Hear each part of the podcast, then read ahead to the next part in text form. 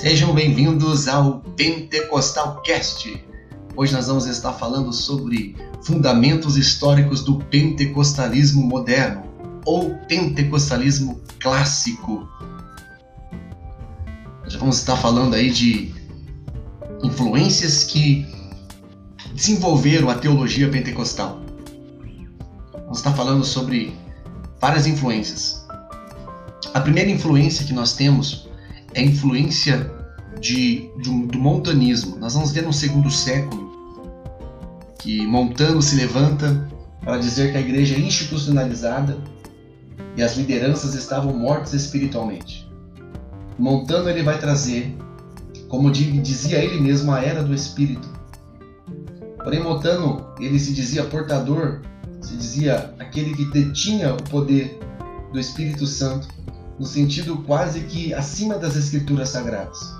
Então existia ali em Montana, no montanismo, um exagero, mas existia ali também uma prática dos dons, as profecias. Nós vamos ver duas profetisas que profetizavam nesse movimento, e nós vamos ver que houve excessos do montanismo e a igreja passou a tratá-lo como herege por seus excessos. Montano estava tratando as visões, as revelações, as profecias acima das sagradas escrituras, acima daquilo que a Bíblia Sagrada nos mostra que é a nossa regra de fé, que é a palavra de Deus. Então foi tratado como que um herege e acabou-se por dissol uma dissolução deste movimento. Aí começou a versão, vamos dizer assim, o cuidado da igreja contra manifestações espirituais por esses exageros. Mas no decorrer da história, nós vamos ver em toda a história da igreja, por mais que houvesse sempre por muitos uma campanha aí contra os dons espirituais, nós vamos ver que sempre existiu um grande apelo e um grande, sempre existiu de forma esporádica em lugares específicos mas sempre existiu manifestações espirituais, sempre existiu manifestações do Espírito Santo. Nós podemos ver que na Reforma Protestante e o pentecostalismo ele é filho da Reforma, porque ele tem padrões evangélicos.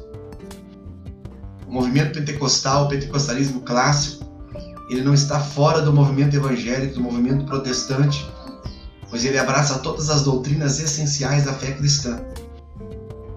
E nós vamos ver ali no período da reforma a igreja institucionalizada, institucional, a igreja romana, totalmente afastada dos princípios bíblicos. E nós vamos ver que através da vida de Martin Lutero, do Martin Luther, há um interesse na palavra de Deus, há um interesse na leitura das sagradas escrituras, há um interesse que a Bíblia fosse lida por todos, que a Bíblia fosse dada a todo homem, a toda mulher, a todo, a todo, todo cristão, para que ele pudesse examinar a palavra de Deus, ter um contato com a palavra de Deus. Nós vamos ver algo que é muito latente no, no movimento pentecostal, que é o sacerdócio de todos os santos.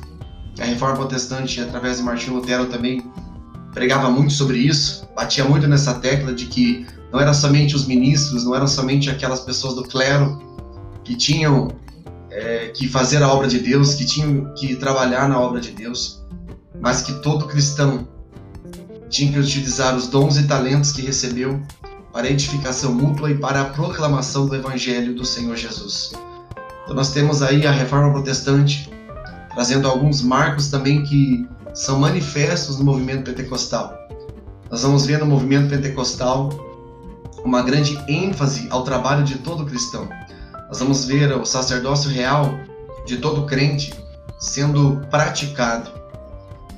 Nossos irmãos aí tradicionais, nossos irmãos reformados, geralmente escrevem grandes, tem grandes obras falando sobre o sacerdócio de todos os santos, sobre a prática de todo cristão, que é uma herança da reforma, que é um dos pontos da reforma.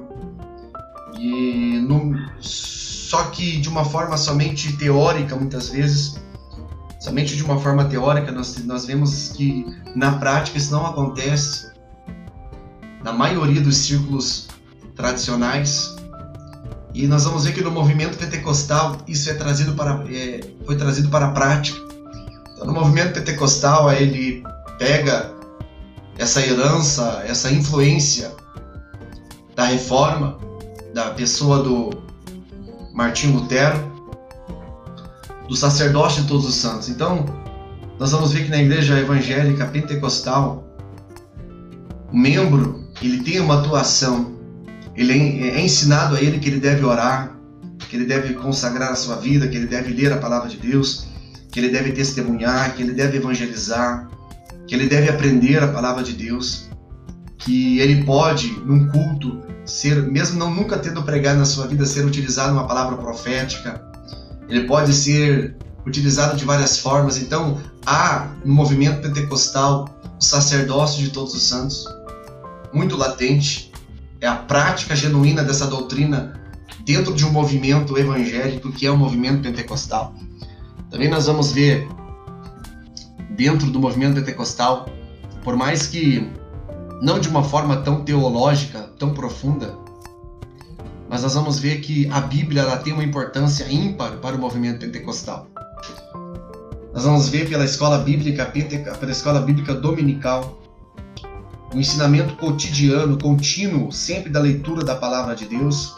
Nós vamos ver é, frases de irmãos simples, de irmãos sem um conhecimento teológico profundo, mas irmãos que vão dizer que a palavra de Deus é a nossa regra de fé maior, que ela é a nossa vara de medir, que tudo tem que estar sob a autoridade da poderosa e inerrante palavra de Deus.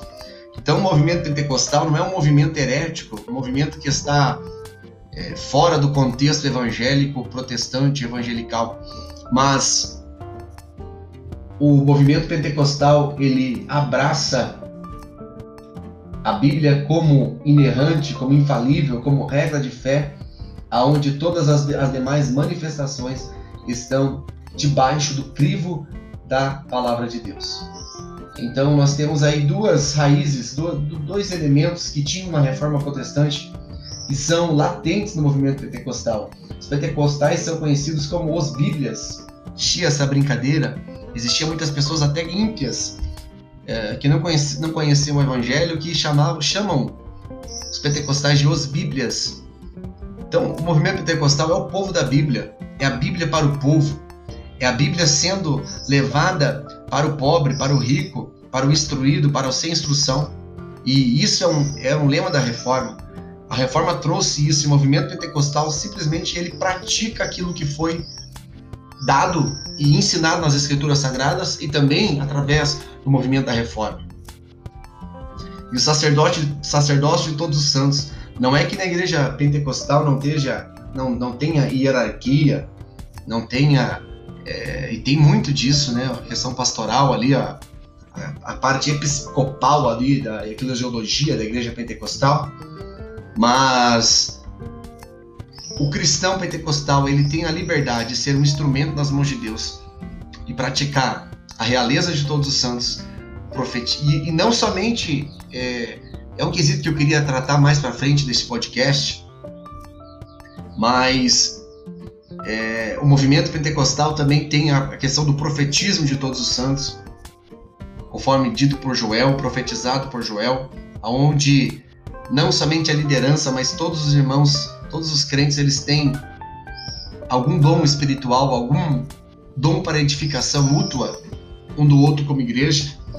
Então, então nós estamos, temos que entender que o movimento pentecostal ele tem sim raízes no movimento de reforma, né, na reforma protestante, principalmente ali o início da reforma protestante, os marcos da reforma protestante inicial. Temos grandes diferenças com os irmãos reformados que são tratados a maioria das vezes como calvinistas, então temos muitas diferenças nesse sentido.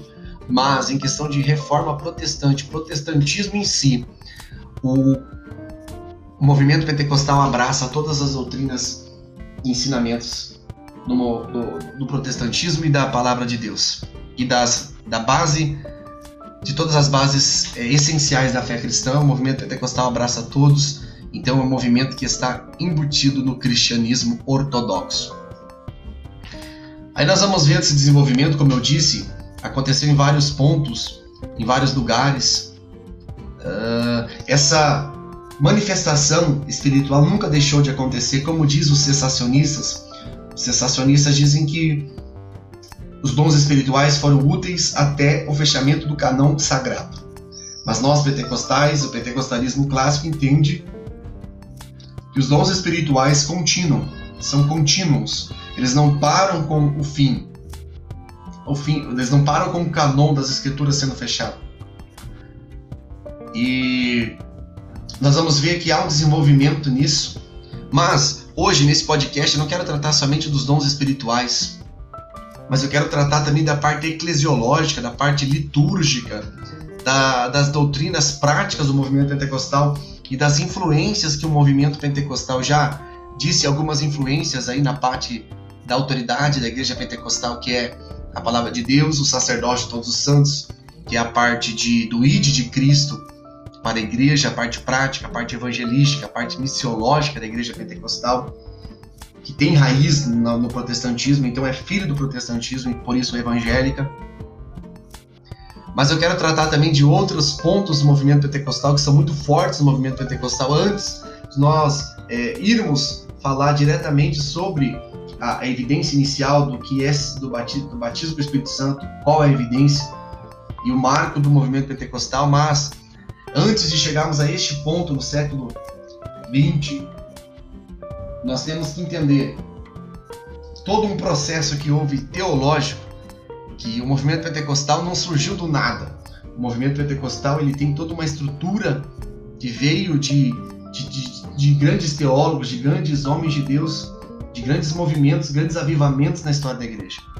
E um desses avivamentos, e muitos podem até torcer o nariz por isso, mas é o movimento pietista, é o pietismo. O pietismo que queria ali dar uma a ortodoxia luterana, da igreja luterana estava fora dos moldes bíblicos, moldes práticos, a igreja estava engessada por liturgias e o movimento pietista ele vem para devolver, tentar devolver à igreja uma vida prática, voltar aos princípios da reforma protestante, voltar aos princípios do Novo Testamento, a uma igreja apostólica, uma igreja que vivencia a experiência de ser um verdadeiro cristão. Então eles veem ali muitas pessoas, muitos, muitos líderes praticando imoralidade, em bebedeiras, em tantos pecados ali, e eles observam que precisavam fazer alguma coisa. Então eles se voltam para as escrituras, se voltam para se voltam para uma vida prática. Aí tem até um livro que é Pia Deseria, Pia Deseria, também tem outro livro que é o Verdadeiro Cristianismo, se eu não me engano. E através destes livros, através destes livros que foram feitos para despertar a igreja neste tempo, nós vamos ver que houve um desejo de um cristianismo de experiência. O movimento pietista desejava um cristianismo visível, o movimento pietista ele desejava um cristianismo ativo. E nós vemos isso muito no movimento pentecostal. E, e os pietistas eles também encontravam uma, um complemento à reforma iniciada por Lutero. E eles eram contra uma sistematização racional extrema o excesso de formalidade, culto monótono, eles também vivenciavam e valorizavam um novo nascimento. Eles buscavam uma vida prática. Então, existe eh, o livro é Pia Detzeria. E este livro vai aí foi escrito por Philip Spinner e significa aí desejos piedosos. Aí vem o nome pietismo. Então, o desejo, a igreja é, luterana totalmente engessada, é, totalmente sem vida espiritual, totalmente litúrgica, com desvios é, terríveis às suas lideranças. Então, o desejo pietista era uma volta a um cristianismo puro, verdadeiro, um cristianismo que fosse visível, um cristianismo de experiência, que fosse sentido. E o movimento pentecostal, ele abraça todo esse conteúdo. O movimento pentecostal, ele é um movimento de experiência, é um movimento que deseja se relacionar com Deus de uma forma viva, de uma forma onde não somente conhecemos a Deus racionalmente, porque existem várias é, formas de racionalismo. E o racionalismo não está somente na razão teórica, mas a emoção é, um racional, é uma forma de racionalismo. Por quê? Porque através das emoções nós se comunicamos, nós sentimos. Então o movimento pietista tinha esse desejo de uma volta, de um culto, de uma vida prática. E o movimento pietista ele traz também o incentivo às missões. O movimento pietista ele vai trazer um incentivo à volta às missões. Ó, ele traz a, a, essa, esse desejo de uma volta a ter experiências missionárias. Então eles têm grande importância aí dentro do movimento evangélico, do protestantismo, porque incentivaram que o id de Cristo fosse cumprido. Enfatizavam também uma santidade. Então o movimento pentecostal é um movimento missionário, é um movimento evangelístico. Você pode observar que a igreja pentecostal é, ela tem esse desejo de falar de Jesus, de falar do amor de Deus para tudo, para todos, seja no trabalho, seja em casa, seja na rua. Então, o movimento pentecostal é um movimento missionário, também envia muitos missionários para o exterior, para lugares longínquos, investe em missões. E, e principalmente a Assembleia de Deus investe muito no estudo missiológico, na preparação de obreiros para serem enviados para a obra missionária. Então há uma semelhança, há aí uma raiz nesse sentido. A santidade é, enfatizada no pietismo, ela também está embutida no pentecostalismo. O pentecostalismo ele tem em si esta, esse desejo de santidade, pureza, de separação do pecado, do mundo. Então é, é, tem muito embutido isso no movimento pentecostal. Então o pietismo ele influenciou o movimento pentecostal.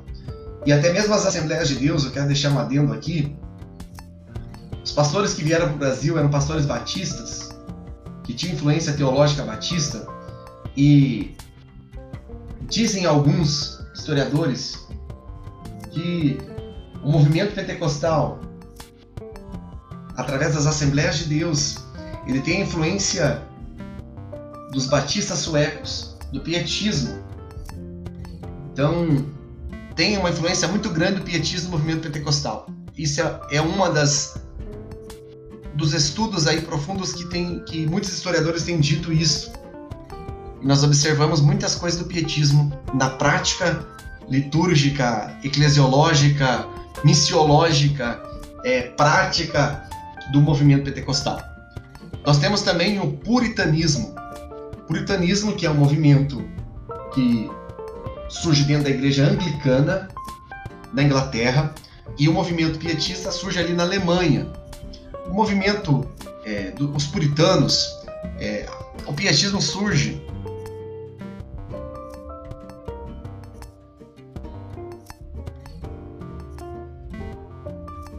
puritanismo, ele, o puritanismo ele surge ali no fim do século XVI.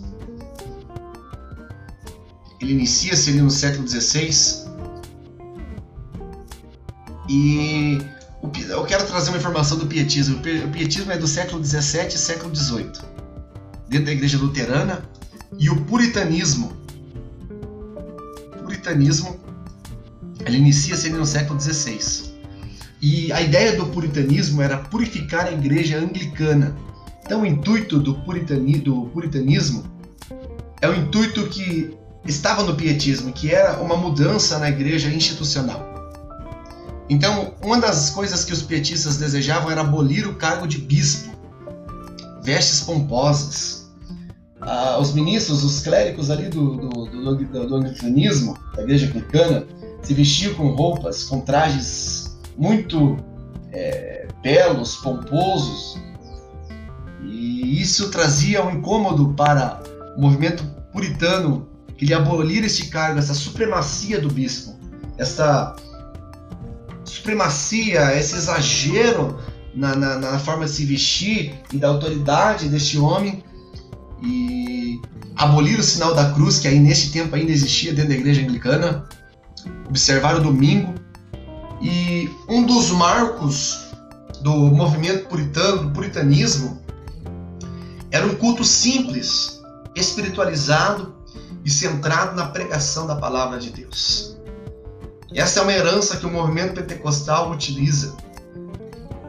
Infelizmente, hoje, em alguns ciclos pentecostais, tem se dado ênfase a, a, a uma liturgia cheia de beleza externa. E mas o início do movimento pentecostal era uma busca por um culto simples, um culto espiritualizado, aonde a palavra de Deus é a centralidade. Então o movimento pentecostal ele utilizou influência do movimento puritano.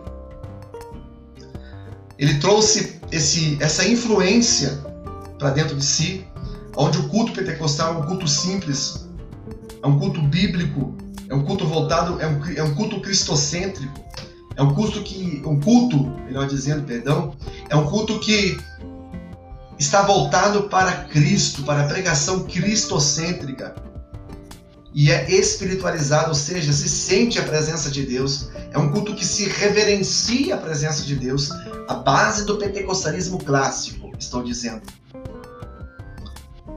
Eram contrários ao mundo e à política. O movimento pentecostal.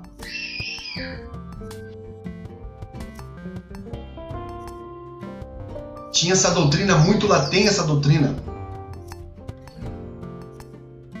Muito latente na sua na sua vida, como, como a sua vida prática, o movimento pentecostal inicia-se contrário ao mundo e essa doutrina continua. E o movimento puritanismo, alguns eram contra até mesmo política. É, eles eram acusados de legalistas.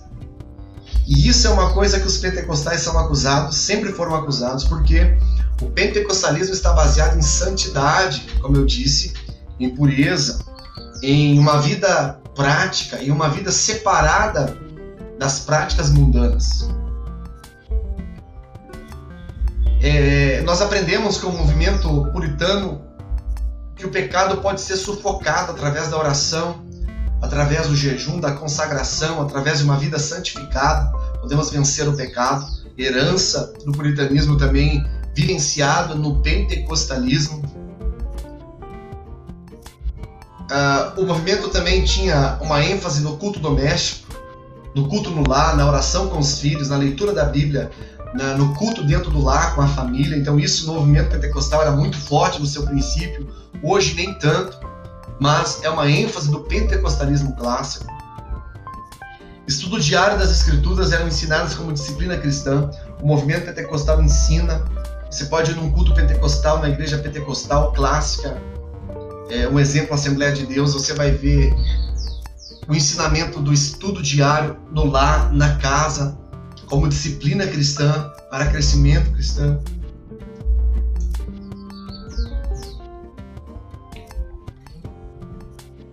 É, do puritanismo surge, olha aí, os congregacionais, os presbiterianos e batistas. A igreja anglicana permanece racionalista. Então, nós vemos que esses movimentos, que são influências para o movimento pentecostal, eles eram excluídos da sua da igreja institucional. Eles eram evangélicos, eles tinham as doutrinas essenciais da fé, mas eles lutavam para um cristianismo vivo, um cristianismo que saía da racionalidade. A razão não é errada, mas quando nós entramos numa racionalidade, aonde esquecemos de sentir o Evangelho, a presença de Deus, pois Cristo é uma pessoa. Então, é uma pessoa que nós temos que se relacionar. Nós vamos ver também um outro movimento que influenciou muito o movimento pentecostal, que é o metodismo. Metodismo que é a teologia que veio ali principalmente de John Wesley, John Wesley era arminiano e assemelha-se à teologia dos pietistas, a forma prática. Se passa na Inglaterra no fim do século XVII, início do século XVIII. John Wesley também era anglicano. Ele pregava a conversão enfatizava a necessidade da experiência e de uma vida santa. O método teológico pode ser resumido no quadrilátero: escrituras, razão, tradição, experiência. A escritura era a autoridade suprema, sendo que a razão, a tradição e a experiência deviam passar pelo crivo das escrituras. Então, igual como no movimento pentecostal, a escritura sagrada é a máxima regra de fé. E a razão do pentecostalismo não é excluída. Pelo contrário. E a experiência no pentecostalismo ela, ela está baseada no crivo das escrituras. Então nós temos a influência do, do, do metodismo. É, John Wesley ele fazia cultos ao ar livre. E isso é algo muito latente no movimento pentecostal. Nós vamos ver no movimento pentecostal pessoas fazendo culto ao ar livre até hoje. Então, o pentecostalismo classe nasce do evangelismo, é nasce das missões. E esse ímpeto de John Wesley de, de pregar, de fazer é, cultos ao ar livre, está embutido no movimento pentecostal por seu evangelismo pessoal, público nas praças e em outros lugares. Então aí é uma grande ênfase do metodismo que também está no movimento pentecostal. Wesley ensinava sobre a existência de uma segunda obra da graça subsequente à salvação e que ele entendia ser a santificação plena. Eu já disse isso, tem até um, um vídeo em qual eu disse isso, que o batismo com o Espírito Santo era uma segunda bênção, posterior à, à conversão. Realmente o batismo com o Espírito Santo é posterior à salvação, mas eu entendi que essa questão de segunda bênção ela traz a ideia de algo semelhante à salvação. Então, no movimento pentecostal, o batismo no Espírito Santo, ele não tem essa ideia de segunda bênção, como John Wesley entendia como era a santificação para os metodistas. Mas tem mais a ver com o revestimento de poder para a evangelização. A salvação, a graça é, são principais na vida cristã, na, na prática cristã, fruto do Espírito, e o batismo com o Espírito Santo ele é um revestimento, é um dom espiritual para o serviço cristão. Então, não, não, não, não, não a segunda bênção nesse sentido. Ela é o batismo é, é posterior à salvação, posterior ao selo do Espírito, mas não na forma da, de ser igualitário ou parecido com a obra da salvação. É, John Fletcher foi o primeiro que está dentro do, do movimento metodista, foi o primeiro teólogo foi o primeiro a dizer, usar o termo batismo no Espírito Santo. E existia um problema cultural ali, social, dentro da igreja, que era a igreja não tinha diferença, a igreja estava praticando as mesmas coisas que o mundo estava praticando. E a ideia de Wesley era voltar também ao, a um cristianismo prático. E nós vemos que no movimento pentecostal o desejo era voltar a um cristianismo neotestamentário, apostólico, um cristianismo que vivencia uma vida santa, uma vida pura, uma vida afastada do pecado. Então, uma influência muito grande do, do, do movimento metodista. É, uma observação: tanto os puritanos como os metodistas desejaram reavivar a igreja anglicana. Eles estiveram comprometidos com a ortodoxia cristã e resistiram ao racionalismo anglicano. Então, o racionalismo é complicado. O racionalismo está embutido na ideia da razão como uma deusa. Aí nós vamos ter influência do iluminismo. E é óbvio que o racionalismo trouxe alguns benefícios na ciência, alguns benefícios na tecnologia, mas ao mesmo tempo na questão teológica trouxe muitos problemas e até hoje nós temos problemas que o racionalismo vai trazer aí o problema do liberalismo teológico e também do fundamentalismo extremado sensacionista. Então, uh, o racionalismo que vê somente a razão, o racionalismo que, só, que somente é, você não pode. É, é como a ciência trabalha, é um objeto. Então o cristianismo vira objeto, Cristo vira um objeto, o evangelho vira um objeto de estudo somente.